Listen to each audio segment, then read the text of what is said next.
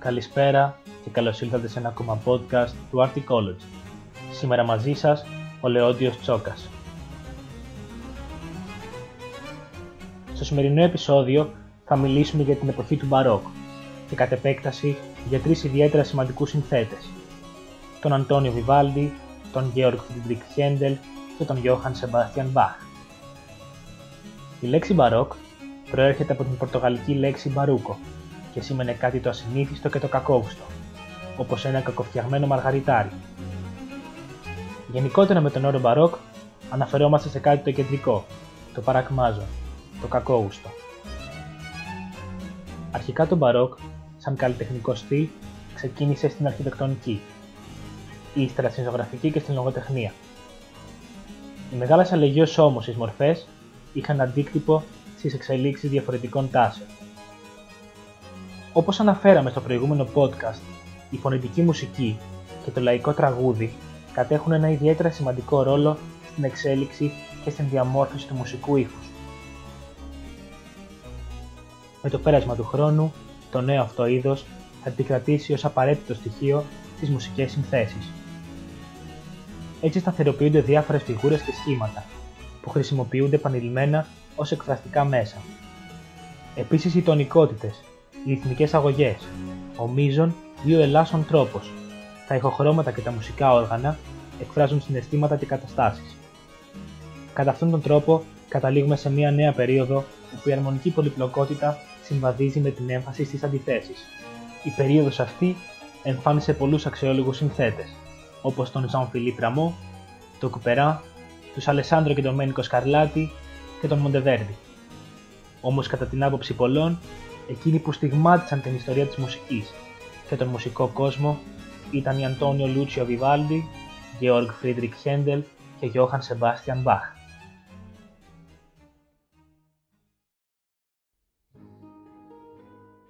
Ο Αντώνιο Λούτσιο Βιβάλντι, ή όπως τον αποκαλούσαν ο κοκκινομάλης παπάς, γεννήθηκε στη Βενετία της Ιταλίας στις 4 Μαρτίου του 1678.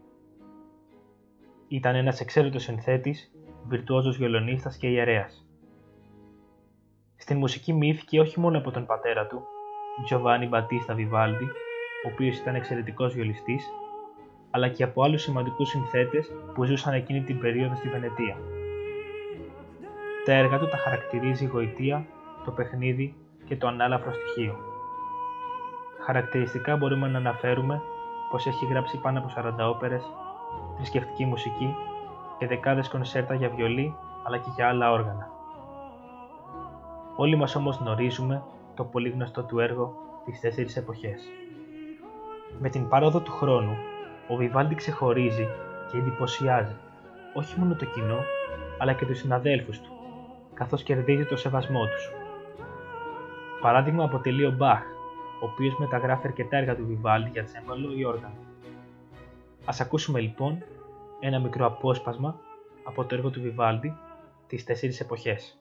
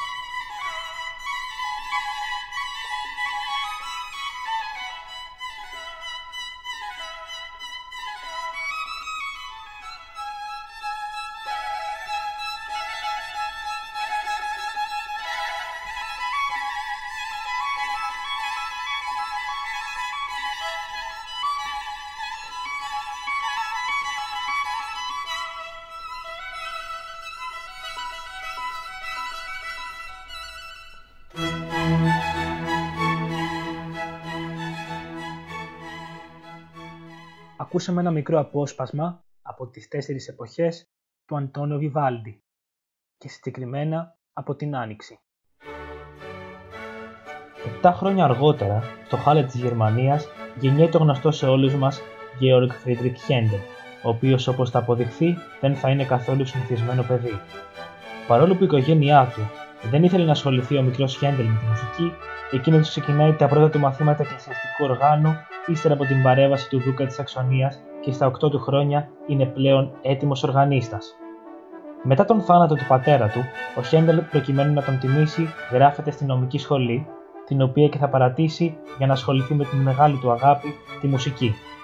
Εγκαταλείποντας λοιπόν την νομική σχολή, ο Χέντελ αναχωρεί για την Ιταλία. Εκεί θα γνωριστεί με σημαντικούς συνθέτες της περίοδου, όπως τον συνομιλικό του Ντομένικο Σκαρλάτη και τον πατέρα του Αλεσάνδρου Σκαρλάτη. Θα γράψει ένα μεγάλο αριθμό έργων και θα σημειώσει μεγάλη πρόοδο στην μουσική του σύνθεση. Στα τέλη του 1710 θα αναχωρήσει για την Αγγλία και συγκεκριμένα για το Λονδίνο. Στην αγγλική πρωτεύουσα θα γράψει και τα σημαντικότερα του έργα, την όπερα Ρινάλντο, με την οποία θα μαγέψει το κοινό του Λονδίνου, το ορατόριο Μεσσίας, το οποίο το ολοκληρώνει μέσα σε μόνο τρεις εβδομάδες, και τη μουσική των νερών, την οποία και αφιερώνει στον Γεώργιο τον πρώτο της Αγγλίας. Ο Χέντελ είναι ένας πολυγραφότατος συνθέτης, καθώς έχει γράψει πάνω από 40 όπερες, 30 ορατόρια, κονσέρτα για όργανο, concerti grossi και τεντέου. Επηρέασε βαθιά πολλούς από τους μεταγενέστερους συνθέτες, μεταξύ των οποίων ο Χάιντν, ο Μότσαρτ και ο Μπετόβεν, ενώ το έργο του συνέβαλε στη μετάβαση από την εποχή της μουσικής μπαρόκ στην κλασική περίοδο. Ο Γκέοργκ Φρίντριχ Χέντελ θα φύγει από την ζωή το Πάσχα του 1759 και η ταφή του θα γίνει με τιμές στο αβαΐο του Westminster. Ας ακούσουμε ένα μικρό απόσπασμα από το σημαντικό έργο του Χέντελ.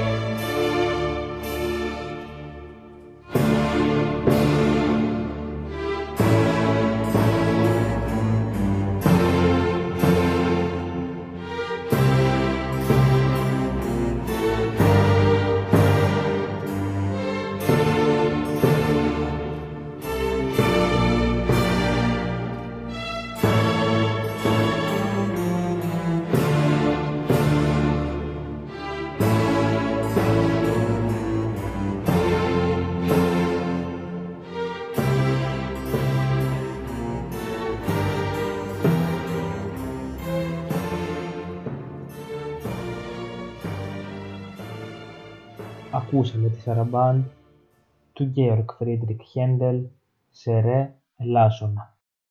Την ίδια χρονιά με τη γέννηση του Χέντελ, το 1685, 200 χιλιόμετρα πιο μακριά, στο Άιζεναχ της Γερμανίας, γεννιέται ο Γιόχαν Σεμπάστιαν Μπαχ, ο οποίος κατά την άποψη πολλών είναι ένας από τους μεγαλύτερους συνθέτες όλων των εποχών.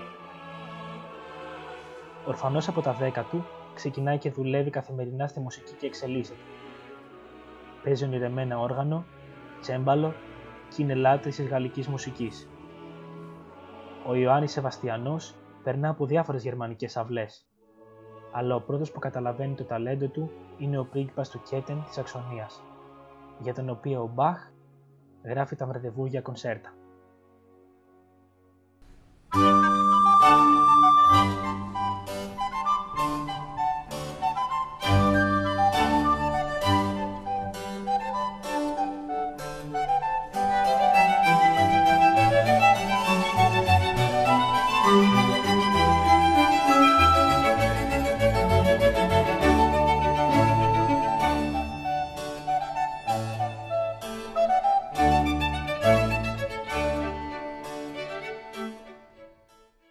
38 του ο Μπαχ θα γίνει κάντορ στον Άγιο Θωμά της Λειψίας. Εκεί θα υπογράψει ένα αυστηρό συμβόλαιο, τον οποίο τον υποχρέωνε να γράφει μια λειτουργία κάθε Κυριακή. Έτσι ο Σεβαστιανός θα γράψει μαζί με άλλες συνθέσεις 300 καντάτες για κάθε Κυριακή του στον Άγιο Θωμά.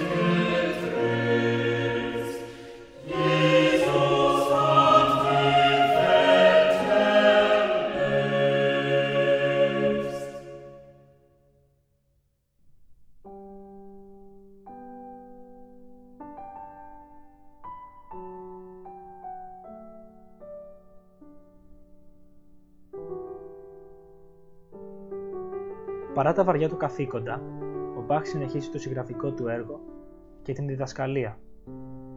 Ταυτόχρονα όμως, παίζει και στην περίφημη πυραρία Τσίμερμαν, μαζί με τους καλύτερους μαθητές του. Προς το τέλος της ζωής του, ο Μπαχ συγκινείται βαθύτατα από τον Φρεντερίκο της Πρωσίας, ο οποίος τον καλεί για να τον συνοδεύσει στο πιάνο σε ένα κονσέρτο για φλάουτ.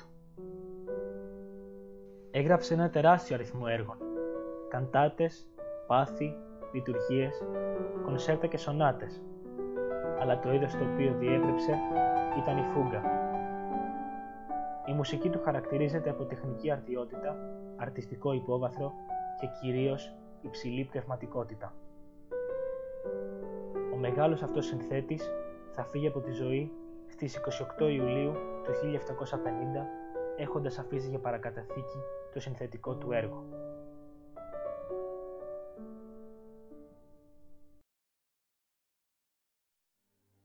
Το σημερινό μας ταξίδι στην εποχή του Μπαρόκ έφτασε στο τέλος του. Σας ευχαριστούμε πολύ που ήσασταν μαζί μας και σας περιμένουμε την επόμενη εβδομάδα για ένα συναρπαστικό ταξίδι στον κόσμο της μουσικής και της τέχνης. Εάν θέλετε σε αυτά τα podcast να ακούσετε κάτι συγκεκριμένο για την τέχνη, στείλτε μας τις προτάσεις σας στο mail art.ecology.music και στον λογαριασμό μας στο Instagram.